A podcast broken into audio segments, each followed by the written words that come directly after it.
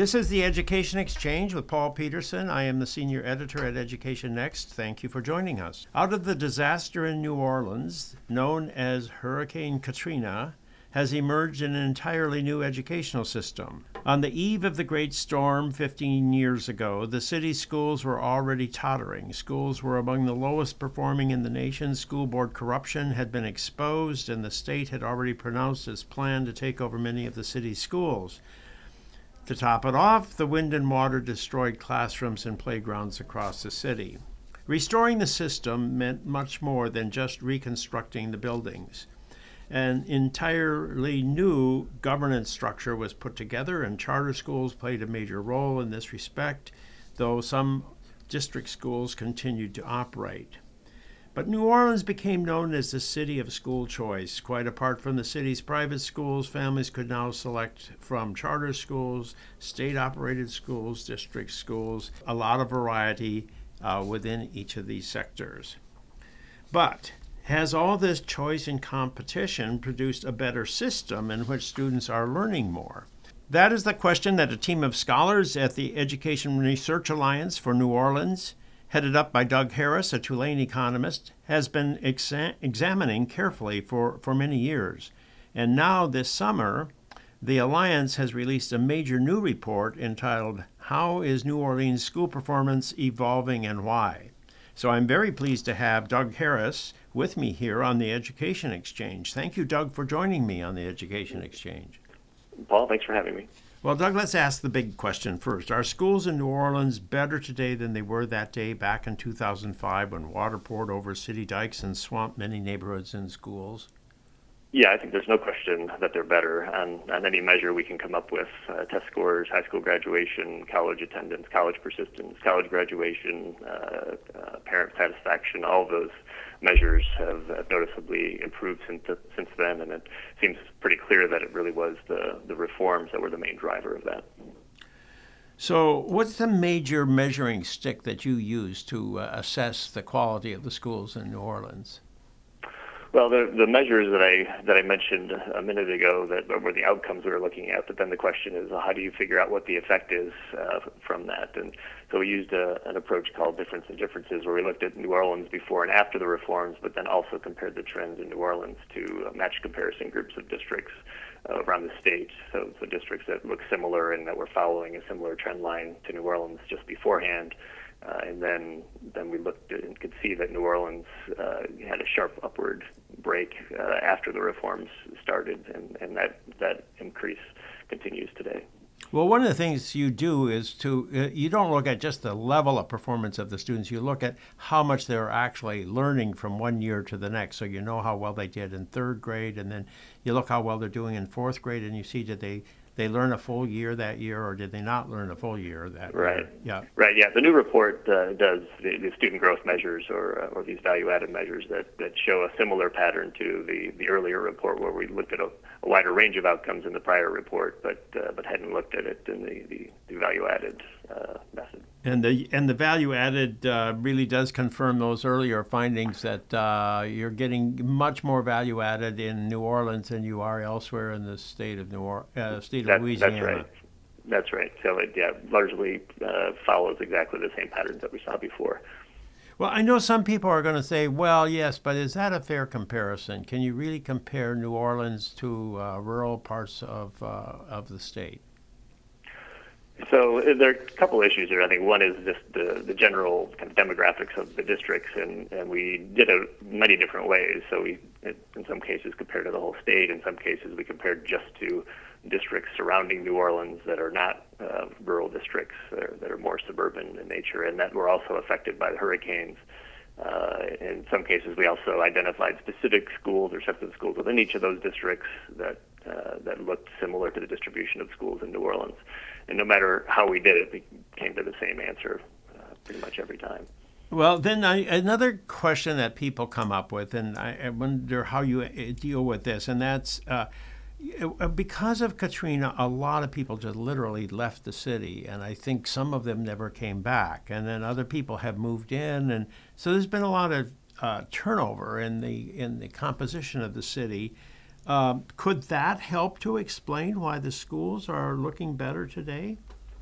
that was certainly the big concern going in. I think one that we weren't really sure whether we were going to going to be uh, able to tease that out or not. But I, we we went about it in, in several different ways to try to to isolate the effect of the, the population or, or demographic changes from from the reform. So the first one was just to look at the the usual percent free and reduced lunch, percent uh, uh, minority uh, measures, and you don't see many changes in those. Uh, but that's not a great measure necessarily because free and reduced lunch is just looking at a particular threshold of poverty, and, and New Orleans has a lot of deep poverty. So we were worried that maybe maybe that wasn't really telling us uh, the real story. So we also went to the Census Bureau uh, and asked them to provide us some additional numbers that, that told us the, the detailed demographics of students in public schools before and after uh, the reforms took place, and they, they look quite similar. In some cases, actually, the demographics look uh, a little bit more disadvantaged uh, afterwards, uh, but for the most part, they look the same, and so there, there was no evidence uh, from that either that the, the demographic shift was an explanation. Uh, I think the most convincing thing that we did actually was to, to look at the people who did return, look at the students before and after. So, say you had a student who was in third grade in 2004, and 2005, just before the hurricane.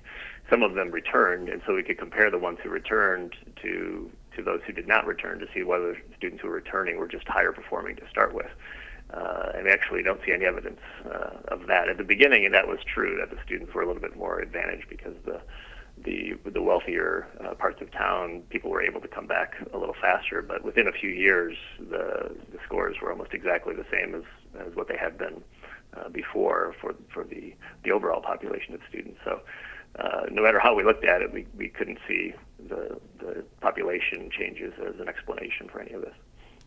So uh, you see improvement in, in all the schools, or do you see it concentrated in certain kinds of schools, or what's what's the you know where do you see the biggest improvement? Yeah, so that was really what this new report was trying to focus on, and, and what we've we've seen as sort of part of our mission in this work is to not just understand whether it had an effect uh, on, on student outcomes, but how the effect emerged. Uh, so in the past, we've looked at school spending, and we've looked at uh, changes in the, the teacher workforce, uh, for example, changes in the learning and the work environments, and, and so on. This one was really focused on the process of, of closure and takeover. So there was the initial takeover of the schools that came right after Katrina. That was really the state takeover that shifted control from the district uh, to the state for almost all the schools. Uh, but then there was a subsequent process where, because they were charter schools, they were operating under performance-based contracts, and that the state then opened up some schools, opened up some charter schools, and then uh, decided that they were too low performing, didn't weren't meeting the requirements of the contract, and then took them over and handed them over to alternative uh, charter operators. Uh, in other cases, they were just opening new schools, not necessarily replacing ones that they were taking over, but just opening new schools as the population started to to return. And what we found was that that was really the process that was driving it. The alternative possibility was that you know, a lot of the schools opened right away, and maybe those schools just kept getting better over time. Maybe the ones that opened in 2006, 2007, they uh, started off okay, and then they just got better and better and better, and that's why we saw these improvements, you know, uh, up through 2016. Uh, but that that wasn't what we saw at all. What we did see was that almost all the schools that opened in 2007 got better for one year. You know, the first year opening after the hurricane was naturally uh, very difficult circumstances, and just opening a school, even under regular circumstances, is pretty difficult. So there was sharp improvement that first year uh, amongst all the schools. But then after that, it really was flat for the schools that stayed open. Uh, and then when we look at the schools that were closed, those tended to be really low performing schools, and that the schools that were entering, uh, being opened up uh, to replace them or, or as new schools, were much better than the ones that were being closed. So it was really that process of take, let's take the lowest performing schools, take them over, you know, be careful in the authorization process to try to identify uh, better schools and, and have have them take their place. That was really the process that was driving the improvement. So these people who were making these decisions seem to be knowing what they were doing. I mean, they're, they're making pretty big decisions. They're closing some schools. They're creating new schools. They're bringing in new operators. Who, who who's doing all of this? Is this? Uh, yeah, that's a great question. I think there, there are a lot of things that uh, that had to go right uh, to make this work. It, in a prior study we did, we looked at uh, other studies of school closure and takeover, and, and what we found was that in in most of those studies, and most of those were of of traditional public school districts that they really weren't closing the lowest performing schools. When when schools closed, they were not the lowest performing schools, and so students were ending up in schools that were either no better or worse than the ones that they were leaving. Um, so to get to make this work, you have to first of all identify correctly identify the schools that are lowest performing in a value added sense or in a student growth sense. Uh, if you if you just look at the the test levels, you've got some schools that are uh, they're actually pretty good. They don't look as good on the on the usual uh, test level measures because they're starting off at such a low point uh, at the beginning of school, but the school is actually helping them grow at a pretty fast rate. And uh, a school like that, you don't want to close that school down because that, that one's actually contributing a lot to, to student learning. So the first thing is to correctly identify uh, low-performing schools, and they did a pretty good job of that. They got a little lucky because uh, the uh, Louisiana school performance scores actually do rely mostly, uh, at that time, really entirely on, on achievement levels. But it happened to be the case, at least in New Orleans, that the, the lowest performing schools on test levels were also very low value-added schools. So they got a little lucky uh, in that regard. But in other respects, they I think they were making good decisions. That they had a careful authorization process. They had a, an outside uh, organization, NACSA, was was reviewing uh, the proposals, and they tried to try to keep it uh, nonpartisan. Um, you know, they uh, they spent resources and, and time incubating new charter school operators. There's a group in town called New Schools for New Orleans uh, that that received uh, philanthropic money to to incubate uh, new uh, charter school operators, uh, so, so that when the, the state was looking for new operators to, to come in and open new schools or replace uh, other schools, that they, they had a, a bench of, of possibilities to choose from. So, so I think it was a little bit of uh, a little skill, some resources, and a little luck. It all it all came together. Well, so that all sounds good, but was this done at the state level or was this done at the district level? Uh, was it done inside yeah, Yeah. yeah, the part that we were we were looking at was really at the state level. So you know, right now, you can fast forward to present, the control of the schools is now back under the local district, but that's a, a recent phenomenon. That's really only been true for a little over a year. So uh, the, the, period we were looking at was before that occurred, where the state was the charter authorizer uh, and was. So we have to be a little bit nervous because uh, a system that seemed to have been working, they've now changed. If it ain't broke, yeah. you aren't supposed to fix it. Well, there were lots of reasons for sending uh, control back to the local district. That was really always part of the plan. I think uh, politically and, and perhaps for other reasons as, as well. It, that it was def- that was going to happen, and I think there there was really not much question that it was going to go back to district control. But what's interesting is it's not really a traditional district anymore. So it's a it's an all charter system, and the law is written in a way that that makes it difficult for the the board to to intervene in the way that school boards usually do, or to to be involved in the day-to-day management. So they're operating under performance-based contracts, and the district is mostly what you know, what Paul Hill would call the portfolio manager, kind of looking at the contract, looking at the performance measures, checking whether they're they're succeeding and, and meeting their benchmarks. Uh, but that's mostly where the responsibility ends. There's some system level organization work that they have to do for centralized enrollment, expulsion, discipline, special education. But, uh, but uh, most of their responsibility is just uh, monitoring and enforcing these contracts. So it's a different kind of school district, and I think that's this is really the you might say the next revolution. If the first revolution was the the, the post Katrina period where they where they uh, took over the schools and chartered them, uh, now doing that you under the auspices of, of a traditional school district with a locally elected board is is the next big shift.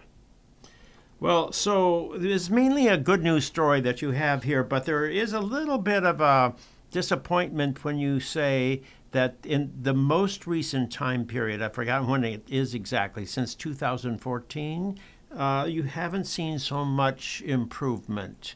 Uh, it's either slowed right. down yeah. or maybe reversed itself. Yeah. Yeah, that's right. Starting around 2013, I think that was really the, the peak, uh, and that's true of uh, a wide range of measures uh, that, that, that it started to peak around that point. And I don't think we have a great explanation yet as to, to why that occurred, but I can give you at least some of the, the possibilities that are being batted around. So one possibility is that the pressure is just off now, and you know there was this period right after uh, Katrina when the reforms were first being put in place that uh, I think the charter operators and the system leaders really were under a great deal of pressure to to show that this kind of thing could work. And they were under pressure from the philanthropists, from the media. They had the enormous uh, attention paid to this in the in the local papers.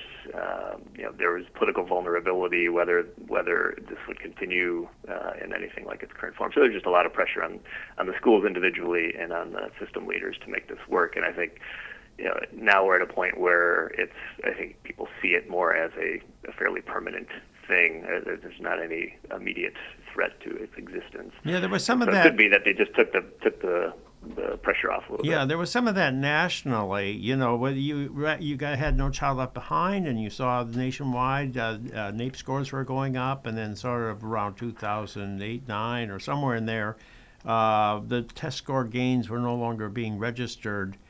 Uh, and some people said, well, that you had the same thing. You know, at one time, you know, it was this feeling you had to, you had to be, you were being held accountable, and now, now not so much. So, do you think there's Yeah. something to that? Yeah, so it could be that. Uh, another uh, theory out there is that uh, the, the schools are uh, not not as able to attract the same uh, number of teachers who, who want to be in the system. So it's a somewhat similar story in that you know, in the aftermath of Katrina and with the the initial emergence of this reform system, that there was just a ton of interest nationally in this, and so, so they got a lot of applications for teaching positions, you know, ten times as many as they had slots open uh, in some of those years, and you know, now that's starting to taper off. There's not quite as much interest. It's you know, other cities are doing this. Uh, could, people, young people coming out of college, don't even remember what Katrina was, uh, and and so on. So there's there may not be uh, you know quite the uh, the interest in it, and, and given what we know about how important teachers are and, and school leaders are to to any school system, uh, that that could be another explanation. And the third one that uh, that's being talked about is the, the shift to the Common Core standards. So so the that was at about the same time as as the shift in the test occurred. Uh, that New Orleans uh, started to have trouble. Although it, it's important to point out that we're comparing New Orleans to other districts that were part of the same uh, change in the test, so it's not. Uh, it's not yeah, obvious it's hard to that hard to uh, uh, give credence to that. If if this is going to be a statewide change in uh, Common Core standards or, or statewide standards, well, how could that possibly have a differential effect Yeah, I, in New Orleans? I agree. I'm just trying to describe what what uh, people are talking about here locally. I, I think the first two explanations are, are more likely than the last. Well, another one that's out there is you mentioned in your paper that uh, discipline was stricter in the uh, period when they were showing gains than it has been more recently, at least by some measures. Could there be something there that uh, you've got to have a well disciplined school if you're going to have effective uh, learning opportunities? Uh, I don't think that's it. Partly because I think the schools are still pretty strict. I think they're they're probably a, little less intense uh, than they were before, but I still think uh, discipline is a is an issue that the schools uh, pay close attention to. I wouldn't say they're they've sort of gone back by any means to the way they had been uh, before. So so I don't think that's uh, a likely explanation. So one of the other things you look at is just the variety of options available to parents uh, in in New Orleans, and uh, you you sort of make the point that uh, for a while there uh, there was increasing uh, variation in uh, the quality and also in just the offerings, and now you say it's you see the opposite trend.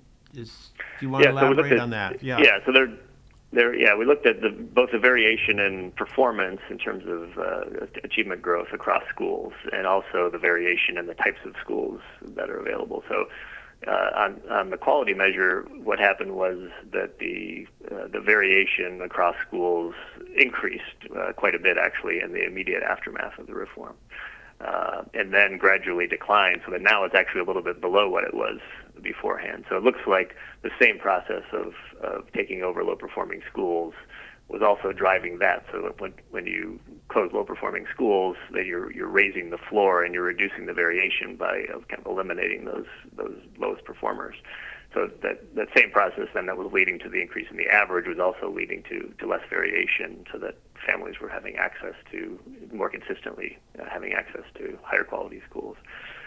Uh, the other thing we looked at, since test scores are, are not the only thing that, that matter here, is the the kinds of programs that were being offered. So we looked at the the schools, whether they were specialized in something like STEM, uh, whether they're alternative schools, whether they're language immersion schools, and so on. And and even really right from the beginning, uh, you, you see a, a emergence of a fairly wide variety of options. Now, now locally, uh, I think there's there's a desire for more of that. I think even even those who are pretty supportive of the reforms wish there was even more variety. But it, but I think in, in another study we looked at some other cities, uh, you know, tr- more traditional school districts. It's still a fair amount more variety than what you would see in a traditional district, but maybe not as much as what you you could have.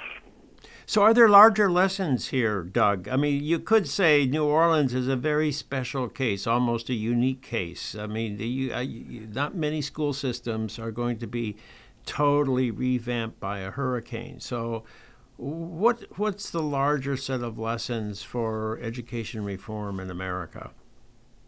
Well, I think in this particular study, I think the the focus is on this this role of, of taking over low performing schools, and I think that that idea, you know, uh, for a while, and certainly if you look at other studies, was starting to, to be called into question as a strategy because it didn't seem to be working in other places. And I think part of what we're emphasizing here is that it hasn't been working in other places because they're not actually closing the lowest performing schools. And what what's different about New Orleans is that they are closing the lowest performing schools and that they're paying a lot of attention to the schools that that come in their place, uh, and that if you if you do that, then then uh, school quality is likely to improve. And I think that lesson actually does apply more broadly. It suggests that uh, that school districts or anybody who's in charge of a school uh, really needs to think carefully about uh, uh, what what they mean by a failing school, and to make sure they're measuring it carefully, and not just to rely on the you know what what's the score at the end of the year.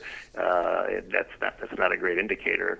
Uh, and if they if they're intervening in schools because it's in an old building or because the test scores are are low or the school's in a in a high poverty neighborhood, that's not going to lead to improvement uh, over time. And I think that's that's something that uh, is an important lesson not just for New Orleans but for others as well.